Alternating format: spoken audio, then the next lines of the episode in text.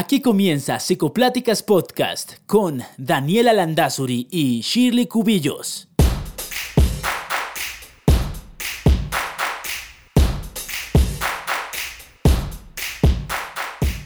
Hola a todos, bienvenidos a este primer episodio de Psicopláticas Podcast, nuestro podcast eh, de salud mental.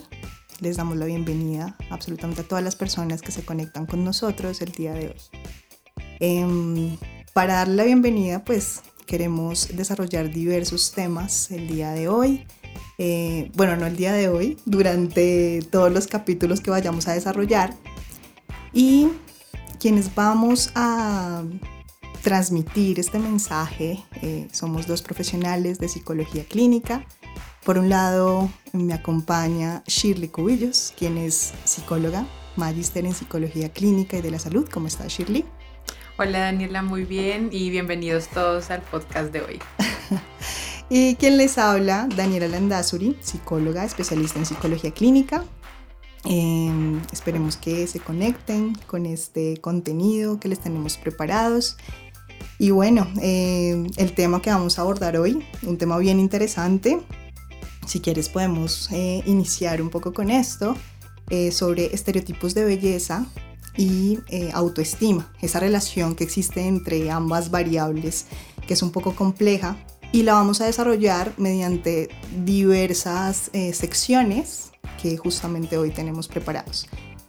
¿Qué podemos decir propiamente de los estereotipos de belleza y la autoestima? O sea, que tiene que ver con la cultura, que la cultura es cambiante, que no siempre va a ser igual, que justamente em, en otros tiempos los estereotipos funcionaban de una manera, actualmente es diferente esa situación.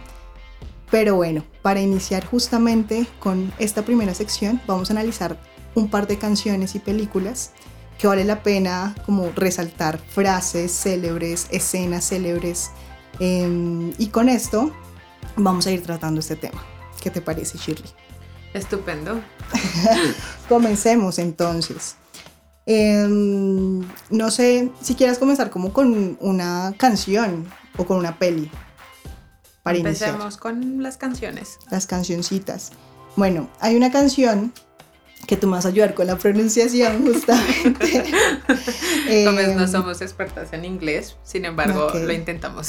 sí, sí, y esta canción de hecho me gusta muchísimo y creo que es bastante pertinente y apropiada para, para el tema del día de hoy.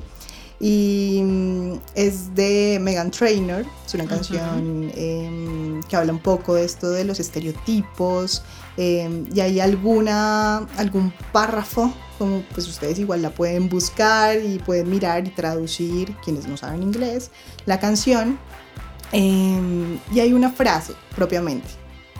Habla un poco de lo que pasa con las revistas, pueden ser revistas de moda, lo que sea, revistas donde existe exceso en el uso del Photoshop, por ejemplo. Entonces, ella misma dice, yo sé que esto no es real, esto del uso del Photoshop, o sea, estas mujeres que nos muestran no son reales. Y justamente ella, em, por alguna razón, eh, retoma todo este tema de la aceptación eh, a partir de eso y menciona que si uno tiene belleza, que si uno tiene hermosura, Em, como resaltar que cada pulgada de nuestro cuerpo es perfecta, ¿no? Entonces, no sé si alguna vez tú te has visto un poco como involucrada o, te has sentido afectada por esta situación de las revistas o por las fotos que se miran incluso en redes sociales. ¿Cómo lo miras tú? Eh, no, claro, creo que todas las mujeres mm, de alguna manera culturalmente mm, los estereotipos de belleza nos afectan porque no podemos decir que esto apareció hace poco, sino que viene desde hace muchos años donde eh, se ve el concepto y la forma de la mujer, ¿no? Y cómo esto, digamos, ha, trascendido a través, pues, durante todo, pues, desde que, más, bien, durante la existencia del hombre, más bien.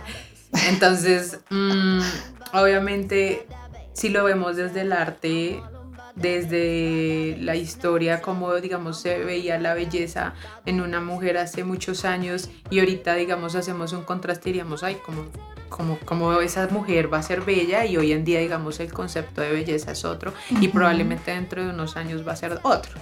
Y como, digamos, también eh, esto ha venido cambiando, sobre todo, pues que lo estaremos hablando un poco más adelante, que también podemos ver como esas ventajas de estos estereotipos de belleza que ha cambiado y que, digamos, uno dice, ok, puede ser funcional. Esto, no, esto es un tema que no vamos a erradicar, que más uno quisiera, porque uno tiende a, a, formarse y a crecer con estos estereotipos. Entonces, mmm, es como intentar desaprender también lo que hemos aprendido en relación a eso. Exactamente. Y quería decir también, porque tú estabas mencionando la canción, esta canción de Megan Trainor creo que fue la que la hizo como ser más reconocida, porque esa canción sonó como, mejor dicho, o sea, fue como pan caliente. Y es buena. y es muy buena. Eh, eh, uno la escucha y pues como que uno se conecta, el ritmo, todo lo que contiene la canción. Y de la canción de la que le estamos hablando a ustedes es, se llama All About That Best. Eh, de Megan Trainor. No sé si alguno de ustedes la han escuchado. Y si no, escúchenla porque es muy buena, es súper pegadiza y, y, bueno, tiene un muy buen mensaje que es lo que estaba comentando Dani. Y justamente ella, ella es una mujer que tiene una complexión, ¿no? Eh, y uno, uno, no sé, tal vez en, en otros momentos, eh, más en Estados Unidos, con, con, todas estas cantantes que salieron en una época, sobre todo en los noventas, Britney Spears, Christina Aguilera, y eran chicas, pues, eh, con, una, con una figura o con una forma de cuerpo, pues, que estaba como muy establecida en ese momento dentro de los parámetros. Entonces ver a tantas artistas, o sea, súper talentosas, desde Megan Trainor o Adele, eh, dentro de la industria musical, no solo en Estados Unidos, sino en el mundo, que pueden llevar como mensajes eh, de aceptación personal y autoestima, de amor propio, me parece como súper válido y creo que es un mensaje también a, toda la gente que en algún momento pues crea que no pueda cumplir sus sueños o hacer las cosas que, que más desea eh, por temas de, no sé, de poca aceptación o porque no me siento gordita o por alguna característica física que, que en sí eh, moleste, ¿no? Que le moleste a sí mismo. Es que nomás en nuestras formaciones o en nuestra crianza, yo me refiero a formación como en nuestra crianza, ¿no? Y, y a veces nomás nuestros padres, nuestros abuelos, nuestra misma familia mm, nos dice cómo comportarnos, ¿no? Es como, eh, ¿y por qué no te peinas mejor? Y es que las mujeres eh, bonitas y sentaditas, arregladitas, y uno luego que me tengo que arreglar, ¿sabes? Como que uno viene con esto desde, desde pequeño y, y bueno, es, todo, es, todo un tema, ¿no? Em, adicional a eso, hay una, una película de la cual también queremos hablar porque tiene escenas, bueno, una escena, para ser muy concretos, una escena memorable, ¿no? Dentro de, de, de, tantas que seguramente tienen. Y es em, el, diario. de Bridget Jones. Hay una escena sin, sin el ánimo de hacer el spoiler, porque es igual una, una película. Nos estamos refiriendo a. esta tiene varias eh, sagas, bueno, no sé cómo se le dice, como varias películas. La uno creo que es. Ajá, y es la primera película, pues para quienes la hayan visto. Y si no, también recomendadísima para que la vean. Se van a reír un buen rato, pero también pues van a identificar como estos estereotipos que no solo reinan acá en, en Latinoamérica, sino realmente a nivel global. Correcto. Hay una, una escena de esa primera película relacionada con, con ese gusto que ella tiene por, por un chico. Sí, entonces eh, Mark Darcy, que es uno de los personajes principales de la película, le dice a Bridget Jones, em, pues que ella le gusta tal y como es. Ella pues queda efectivamente muy impactada, muy asombrada por esto, porque él es un abogado de alta élite y toda la cuestión ella va y como cualquier persona le comenta como a sus amigos eh, lo que pues este hombre le declaró y, los, y sus amigos lo primero que, lo que hacen es bueno, y tú le gusta, le gustas tal y como eres, como así, le cuestiona, como así de gorda, así de alcohólica, así de tal cosa, y uno dice, hombre, son sus amigos, y ahí vemos el, estereotipo, ¿no? De que tienen que ser mujeres delgadas, altas, con piernas largas.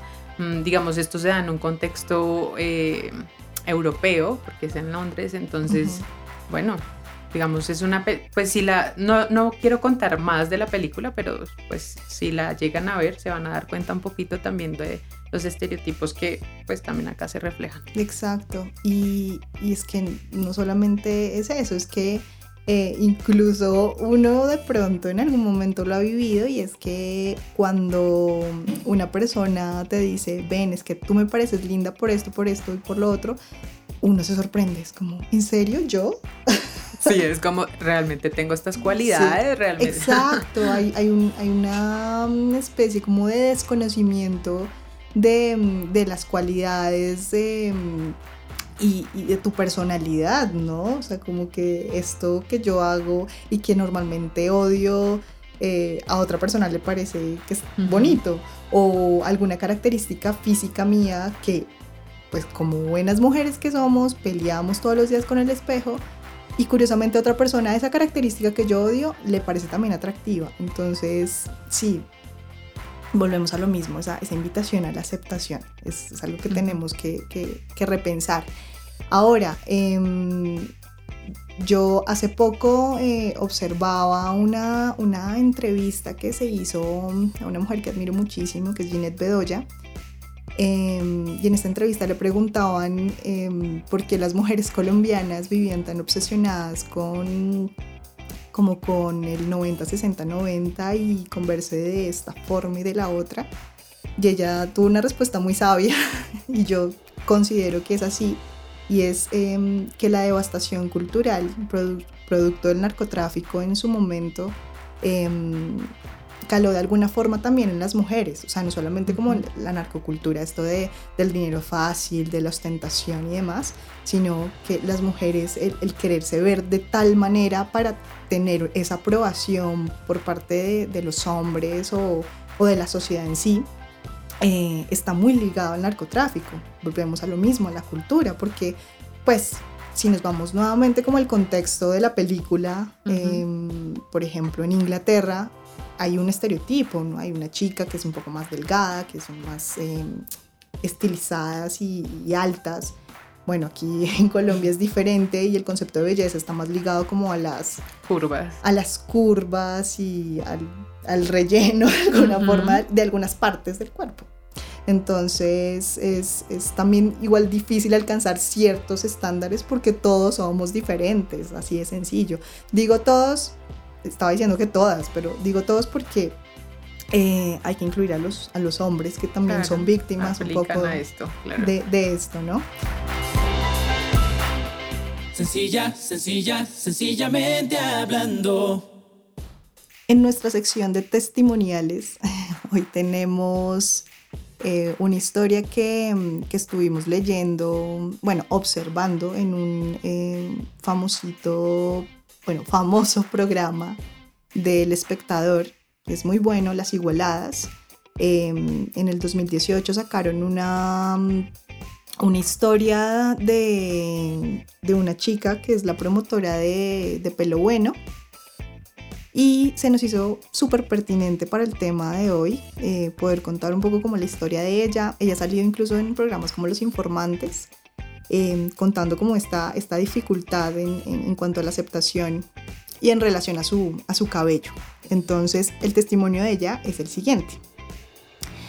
Cuando yo era niña, mi mamá me decía que yo tenía el pelo malo y que tenía que arreglarlo.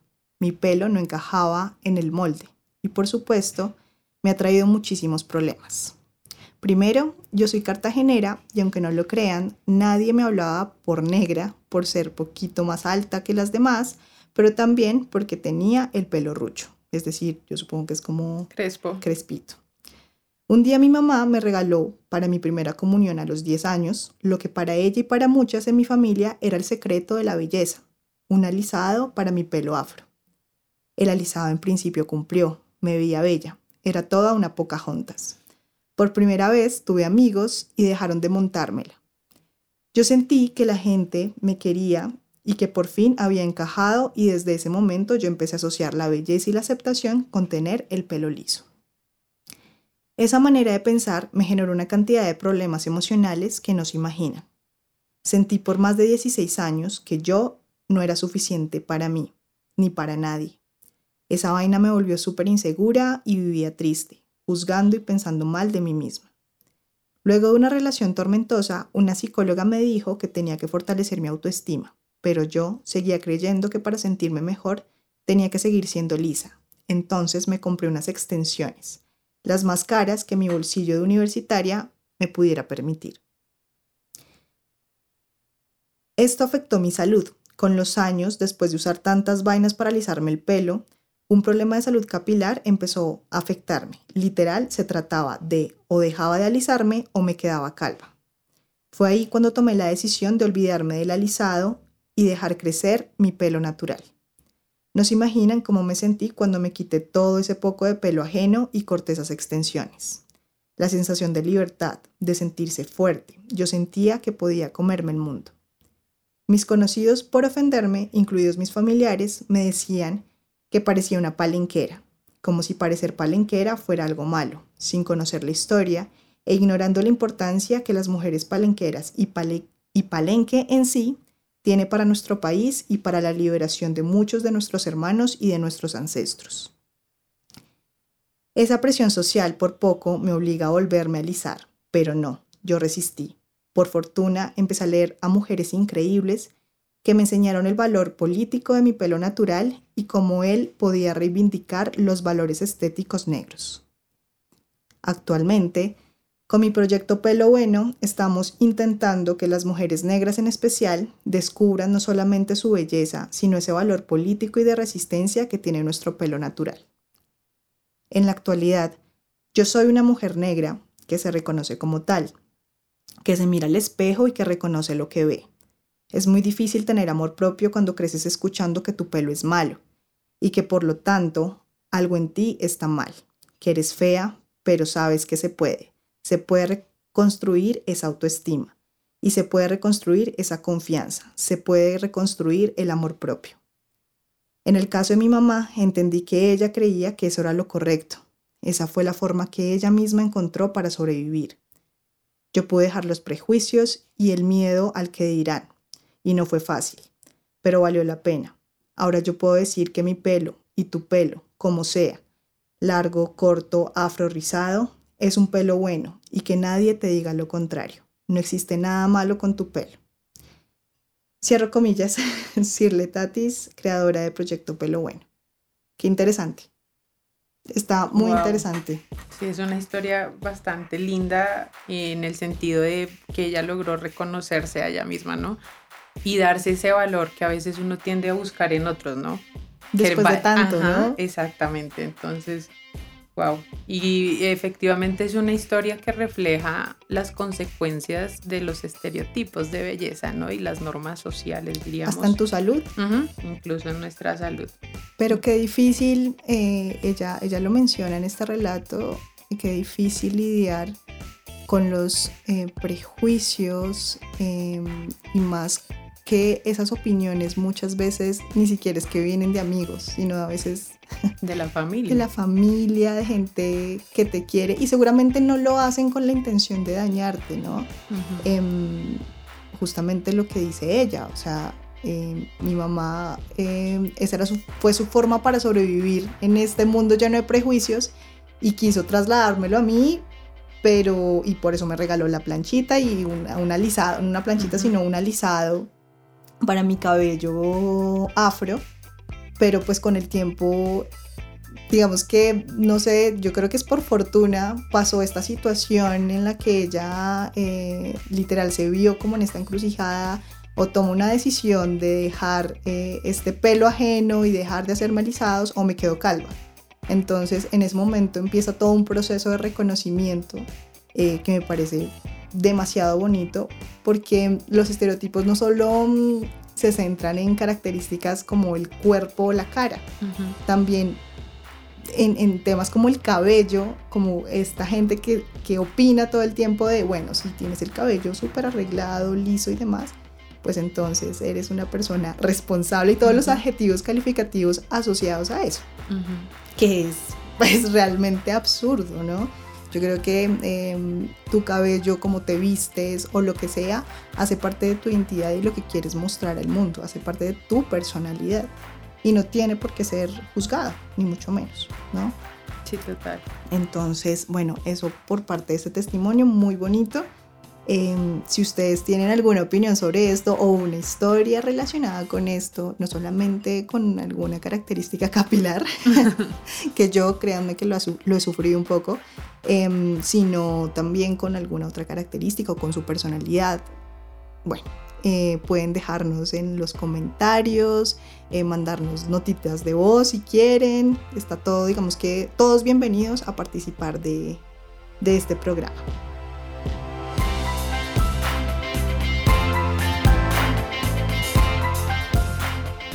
Sencilla, sencilla, sencillamente hablando.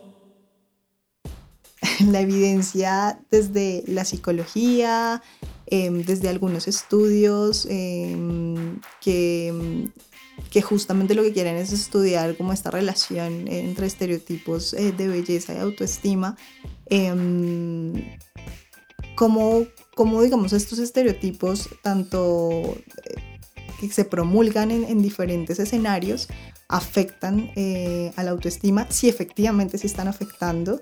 Em, y bueno, hay mucho por decir eh, respecto a eso. Para iniciar, ¿qué podemos decir?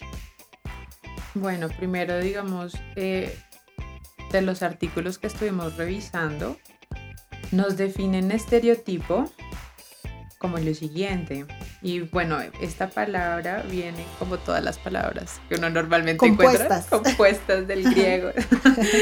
Eh, entonces, estéreos, que significa sólido, y tipos, eh, se traduce como impresión o molde. Se entiende como tal a una imagen o modelo generalmente asociada a un grupo social, llevada de la mano por sus costumbres, cualidades, actitudes y creencias preestablecidas y habilidades de carácter inmutable.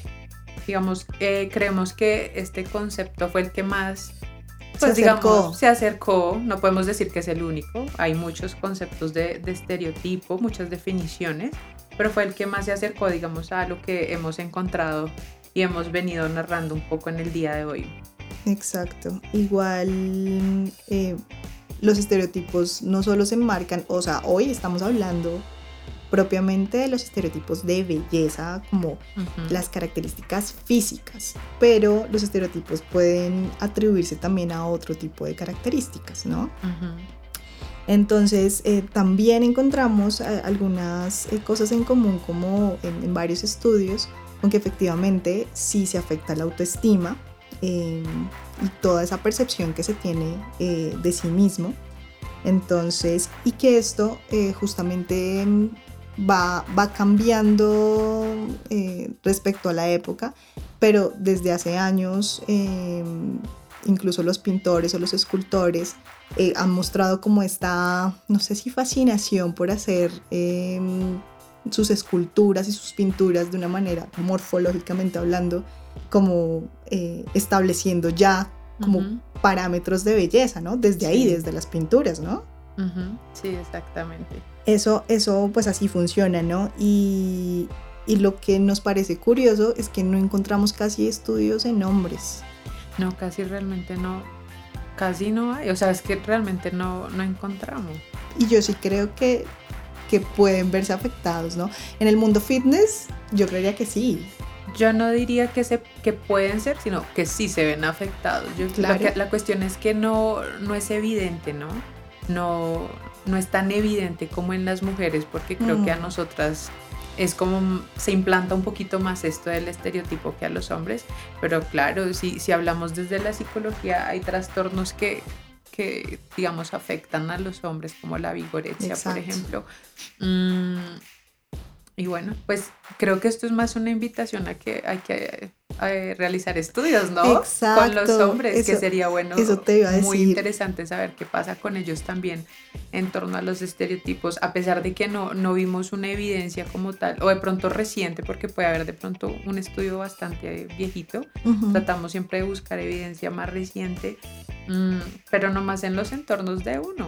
Uno encuentra que hay hombres que a veces dicen, pero es que prefirió, o amigos o familiares que dicen, prefirió a este tipo que, que hace ejercicio, que tiene, un, mejor dicho, una no sé, un torso, eh, mejor dicho, estilo chocolatina, como le dicen, o sea, muy ejercitado. Mm, y de pronto esta persona es gordita o no tiene este tipo de cualidades morfológicas o entrenadas o bueno, desarrolladas y digamos, y uno también lo ve, aunque no es como muy evidente, ¿no? Los hombres no suelen hablar mucho de esto por la misma cultura. Es, es, raro, la verdad. Y Son muy pocos. La invitación sí es a que se hagan más estudios, pero, pero yo creo que incluso en eh, nosotras lo hemos hablado. No sé si las mujeres somos como tan de fijarnos en este tipo de características. Em, o en las conversaciones eh, cotidianas y estamos diciendo, uy, no, sí, este, o sea, ¿sabes? Creo que se tiende más a cosificar a la mujer, eh, incluso en... en no, pero mira que yo diría que sí. O sea, yo, yo no puedo decir Tal vez yo no lo he vivido, yo no lo he vivido tanto, o sea, esto ya es una postura personal, no piensen que esto es mejor dicho, que lo vimos en la evidencia, porque no, esto sí ya es una vaina personal que en algún momento en las conversaciones con amigos y amigas Em, sale a relucir eh, este tema y, yo, yo digo, doy mi opinión y siento que no se cosifica tanto a los hombres como a las mujeres, pero de pronto desde la perspectiva de Shirley hay algo diferente. Entonces, de pronto e, es más eh, o bueno, yo lo he vivido, como tú decías, de pronto tú no lo has vivido, pero yo sí he visto que a veces entre mujeres es como, ¿y si le viste esas nalgas? Y cómo estaban detonificadas. No, a mí me gustan los hombres que vayan a hacer ejercicio y que tengan la super salud y que no sé qué, y que se vean así, que se les marque la camisa. y, y, y mira que con, y no quiero que esto suene enjuiciador, nada. O sea, acá, no, estamos para eh, enjuiciar a alguien, sino solo estamos brindando opiniones y que ustedes también generen reflexión o generen su opinión o les genere curiosidad o les genere preguntas. Pero sí es esta cuestión de cuando uno se encuentra con mujeres hablando así, que uno dice, ok, es normal, pero es como, wow, yo no creía esto, ¿no? Como que, que pues uno también. Y no, y yo creo que si uno lo mira desde la simpleza, uno a veces ve a, un tipo en la calle y uno dice, ve, está como lindo, ¿eh? tiene, así como, me, como, como estaba ahorita narrando y diciendo, eh, tiene unas buenas nalgas, wow, qué pecho, wow, ¿cierto? Bueno, oh my God. Entonces, pues sí, también, nosotras también lo hacemos, ¿por qué no? Sí, puede, puede pasar. puede pasar. No, sí, total. Entonces, eh, los hombres también están expuestos. Em, creo yo que igual sigue afectando muchísimo a las mujeres. Siento que más, siento que más, pero vuelvo y digo, esto ya es a modo de hipótesis porque seguramente puede que nos esté afectando de igual manera, ¿no? Exactamente. Entonces, bueno, eso, eso por el lado eh, de, de, lo que pudimos evidenciar em, de las relaciones que existen en todos estos estudios, y es que justamente hay una baja autoestima Em, relacionada con los estereotipos de belleza. Em, ¿Cómo crees tú que han cambiado los estereotipos actualmente? Bueno, mm, creo que ahora es más evidente. Digamos, había un artículo que hacía un análisis con Instagram y los influencers y wow, yo me imaginé cuando estaba leyendo este artículo que, que iba a encontrar algo como, sí, nos venden a la típica chica con curvas, eh, que es voluptuosa, que tiene, mm, no sé, ya ahorita los estereotipos, digamos, con la cara, ¿no? Ya, mm, como se, se hacen la bichectomía, mm, digamos, todas estas cirugías para modificar su cara. Y no, me encontré con algo totalmente diferente y me, me encantó realmente. Y hablaba un poco de cómo estas nuevas tendencias o estos nuevos influencers muestran otro tipo de cuerpo y sobre todo guiado a la aceptación de nuestros cuerpos. O sea, no importa cómo sea tu cuerpo, gordo, grueso, flaco, con celulitis, con estrías, con lo que tengas. Tú te pusiste a chismosear las cuentas. me puse a chismosear las cuentas. Y, wow, mm, tienen millones de seguidores, eh, tienen frases muy motivadoras, fotos que exponen sus cuerpos tal y como son y que llevan a la aceptación. Me encantó, realmente me encantó y creo que es una de las cosas que ojalá continúen y de pronto en unos años modifiquen un poco el concepto de estereotipos, ¿no? Y, sea más algo de, ok, está este estereotipo de belleza o hay estos estereotipos de belleza que finalmente nos lleva a, a, estar incluidos en ese estereotipo y no como solo es este y no hay más, sino efectivamente nos lleva a la aceptación, que creo que eso es lo más valioso de todo. Está súper lo que mencionas, eh, porque yo creo que hace unos años igual no teníamos tanto acceso como que a la información, entonces solamente podíamos ver televisión y lo que nos mostraban en televisión era algo perfecto. Retomamos lo del tema del Photoshop, que, que hablábamos de la canción de Megan Trainor, ¿no? O sea, cuerpos en revistas donde, donde la foto estaba excesivamente retocada o incluso el maquillaje en, en la televisión, en las noticias. Entonces, ese era como el estereotipo y esa era la imagen que nosotros nos llevábamos. Pero hoy por hoy tenemos un montón de, de acceso a la información, por ejemplo Instagram, que es un poco más em, de subir fotos, que es una red social de, de fotografías, em, y ver la gama de influencers, de creadores de contenido, eh, mostrando orgullosamente sus cuerpos y mirar influencers, pues desde, no quiero decir nombres propios, pero mm, no sé, Yuya, la que se me ocurre, Yuya, eh, y de pronto ver a una chica mm, de, de talla grande también ser influencer y estar muy orgullosa de eso y hablar de eso y lo que tú dices, con un mensaje claro de aceptación. Entonces, muy ligado o llevando justamente ese mensaje, entonces está increíble. Ya en otros estudios en cuanto a Instagram em, se ha evidenciado que no, no es que em, tenga mucha influencia, es decir, Instagram tenga mucha influencia sobre eh, cómo se perciben eh, en este estudio propiamente que eran mujeres, eh, chicas, adolescentes. Mm, no hay como mucha influencia sobre eso, o sea, ellas siguen percibiendo, o sea, igual, no pasa nada, no hay, no hay modificaciones en cuanto a esto. Sin embargo, si hay una influencia eh, relacionada al comportamiento, es decir, eh, no sé, tutoriales de maquillaje. Ah, no, que Yuya se hizo.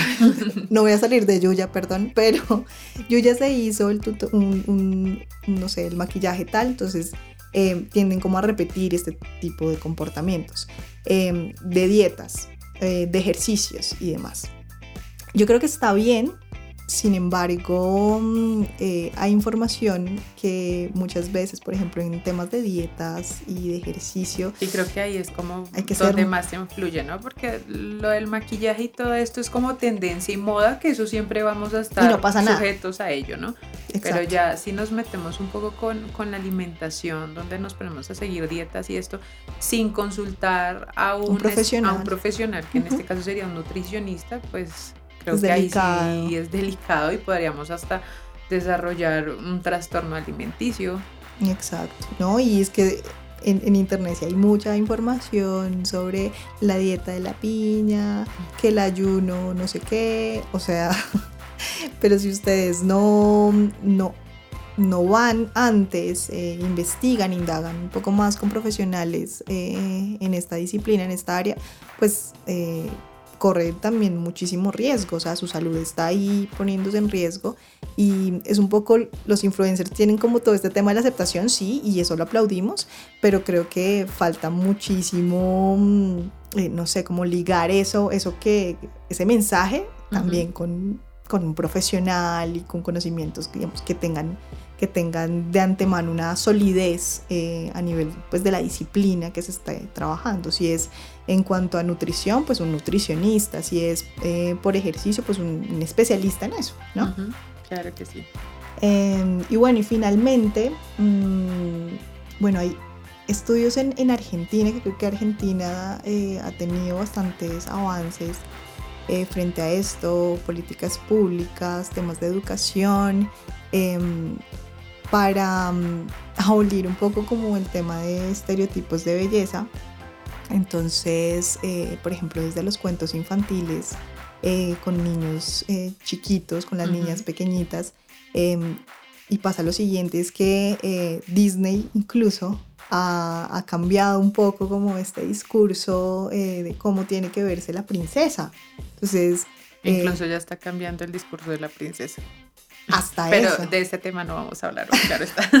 Sí, porque si no, nos iríamos, mejor dicho, mm, no sé, dos horas hablando.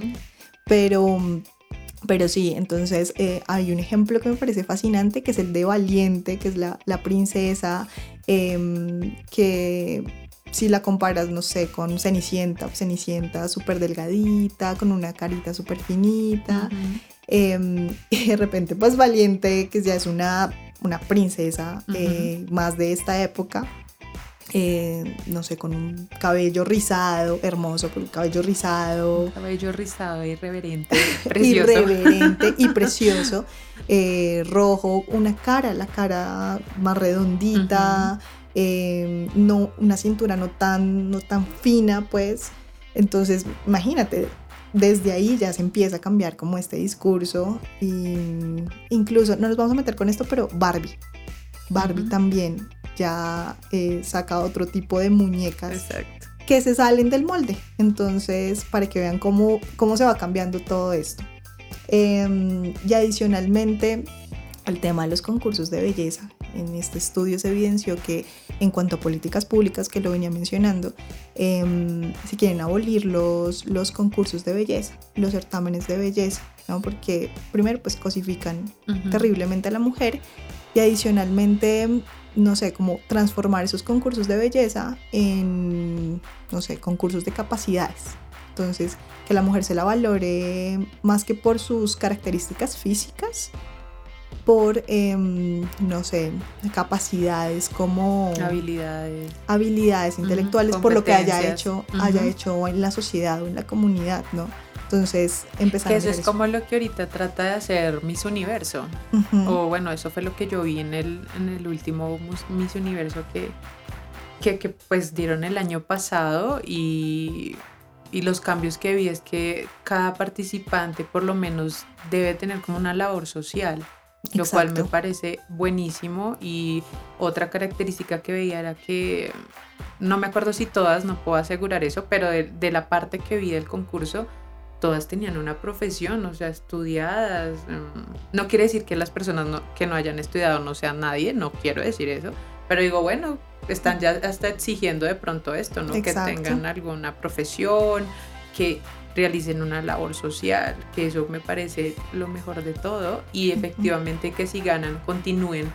eh, que ese dinero que ellas ganan contribuyan a, a esa fundación o a donde estén eh, a- Trabajando. trabajando. Entonces, Exacto. Bueno, son cambios significativos. Sí, en los, en los certámenes de belleza sí, hay marcas eh, como, no sé, Victoria's Secret que le ha costado, hasta donde yo sé, no sé, pero le ha costado como aceptar en mujeres diferentes a las que ya No, conocíamos. Victoria's Secret sí, todavía sigue con... Eso sí, son cosas que están pasando, ¿no? No podemos decir que todo el mundo ha cambiado y Victoria's Secret efectivamente es uno de los eh, de una de las entidades que aún sigue mostrando el estilo de mujer delgada, flaca, piernas largas, monas. Bueno, ahorita ya digamos mm, han incluido digamos a, a mujeres negras, entonces es como ok. Pero la cancelación del desfile del año pasado surgió, bueno, aparentemente surgió por eso, ¿no? Porque la aceptación, no sé, de mujeres trans, por ejemplo. Ajá,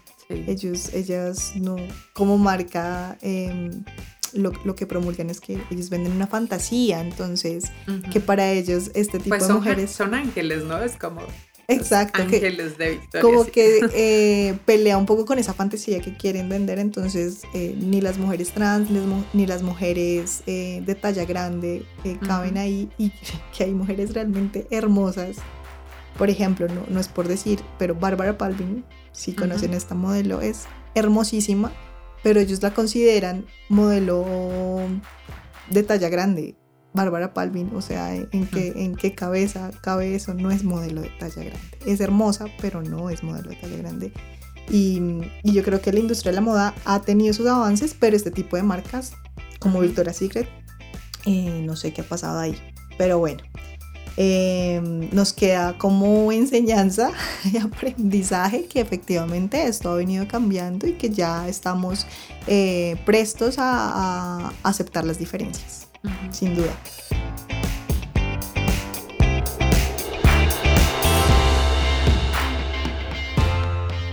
Sencilla, sencilla, sencillamente hablando. Bueno, y para finalizar nuestro podcast de hoy, pues tenemos algunas conclusiones, ¿no? Y bueno, la primera conclusión, digamos que logramos rescatar, y es que los estereotipos de belleza se encuentran en constante cambio, ¿no? Uno, uno pensaría como seguimos con el mismo estereotipo, no. Si nos ponemos, si, si leemos historia, nos datamos de ella y los estereotipos han venido cambiando. Entonces, creo que sería una fortuna si, si siguen cambiando y que sean, mm, como lo hemos venido diciendo, hacia la aceptación. Entonces, bueno, pues eh, acá una pregunta que surge y es cómo nos relacionaríamos con estos estereotipos, ¿no? Eh, espero que, digamos, quienes quieran comentar nos dejen eh, sus preguntas, comentarios en nuestras redes. Eso, eso por, por, por un lado y y no es que estemos en contra de las cirugías estéticas, ni mucho menos. Eh, si, si, desea alguien hacerse alguna modificación en su cuerpo, está en todo su derecho. Finalmente, pues es tu cuerpo, ¿no? Em, pero hay que resaltar eh, que muchas veces muchas mujeres eh, mencionan que si, que si se hacen alguna cirugía, lo escuchaba hasta hace un tiempo, Em, es porque ellas quieren sentirse mejor, pero por ellas, no por los demás. Y eso me parece curioso porque no creo, dudo mucho que sea por, por, por ellas, sin juzgar las cirugías estéticas, por supuesto, em, sino que, em, a ver, eh, tú formas un criterio y una percepción de ti misma producto de lo que otros piensan de ti. Entonces, eh, finalmente, eso de, operarse es lo que busca de alguna forma, es, aceptación de otros. La aceptación de ti mismo, pero, pero sobre todo de los otros. Pero a veces uno ve en los pacientes, Dani, mm, que uno piensa esto, ¿no? No puedo decir que en todos, sino en algunos casos, que, se espera una aceptación social, pero a veces va desde, desde la aceptación propia y ya no es necesaria esa aceptación social. Exacto. Entonces, mm, algunos casos sí no es, no es por mm, cumplir con ese estándar social, sino que, bueno, pues todos tenemos nuestros problemas, nuestras inseguridades y, hay que trabajar en eso, en, lo propio, en lo de uno. Y a partir de eso, ahí sí yo podría decir, ah, bueno, me quiero hacer esta cirugía estética por mí, porque me gusta, porque quiero, más no porque quiero que la sociedad me acepte. Pero el mensaje de hoy finalmente eh, está muy, muy ligado a la aceptación, eh, al amor propio, a reconocernos como, como lo que somos y, y, también aceptar lo que otros también admiran de nosotros. Eh, y lo que no admiran, porque no somos perfectos. Exacto. Entonces, si no les gustan nuestras piernas, si no les gusta, no sé, nuestro gusto, bueno, pues es problema de ellos, no de nosotros realmente. Exacto, exacto. Entonces, sin juzgarnos tanto tampoco, sin darnos tanto pal. Entonces, muchísimas gracias em, por acompañarnos el día de hoy, o la tarde o la noche de hoy. Eh, les mandamos un abrazo. Síganos por favor en nuestras redes sociales. Vamos a estar posteando contenido, eh, historias y demás.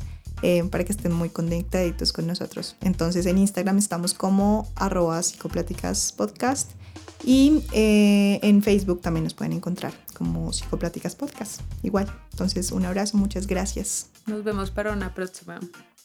Bye. Sencilla, sencilla, sencillamente hablando.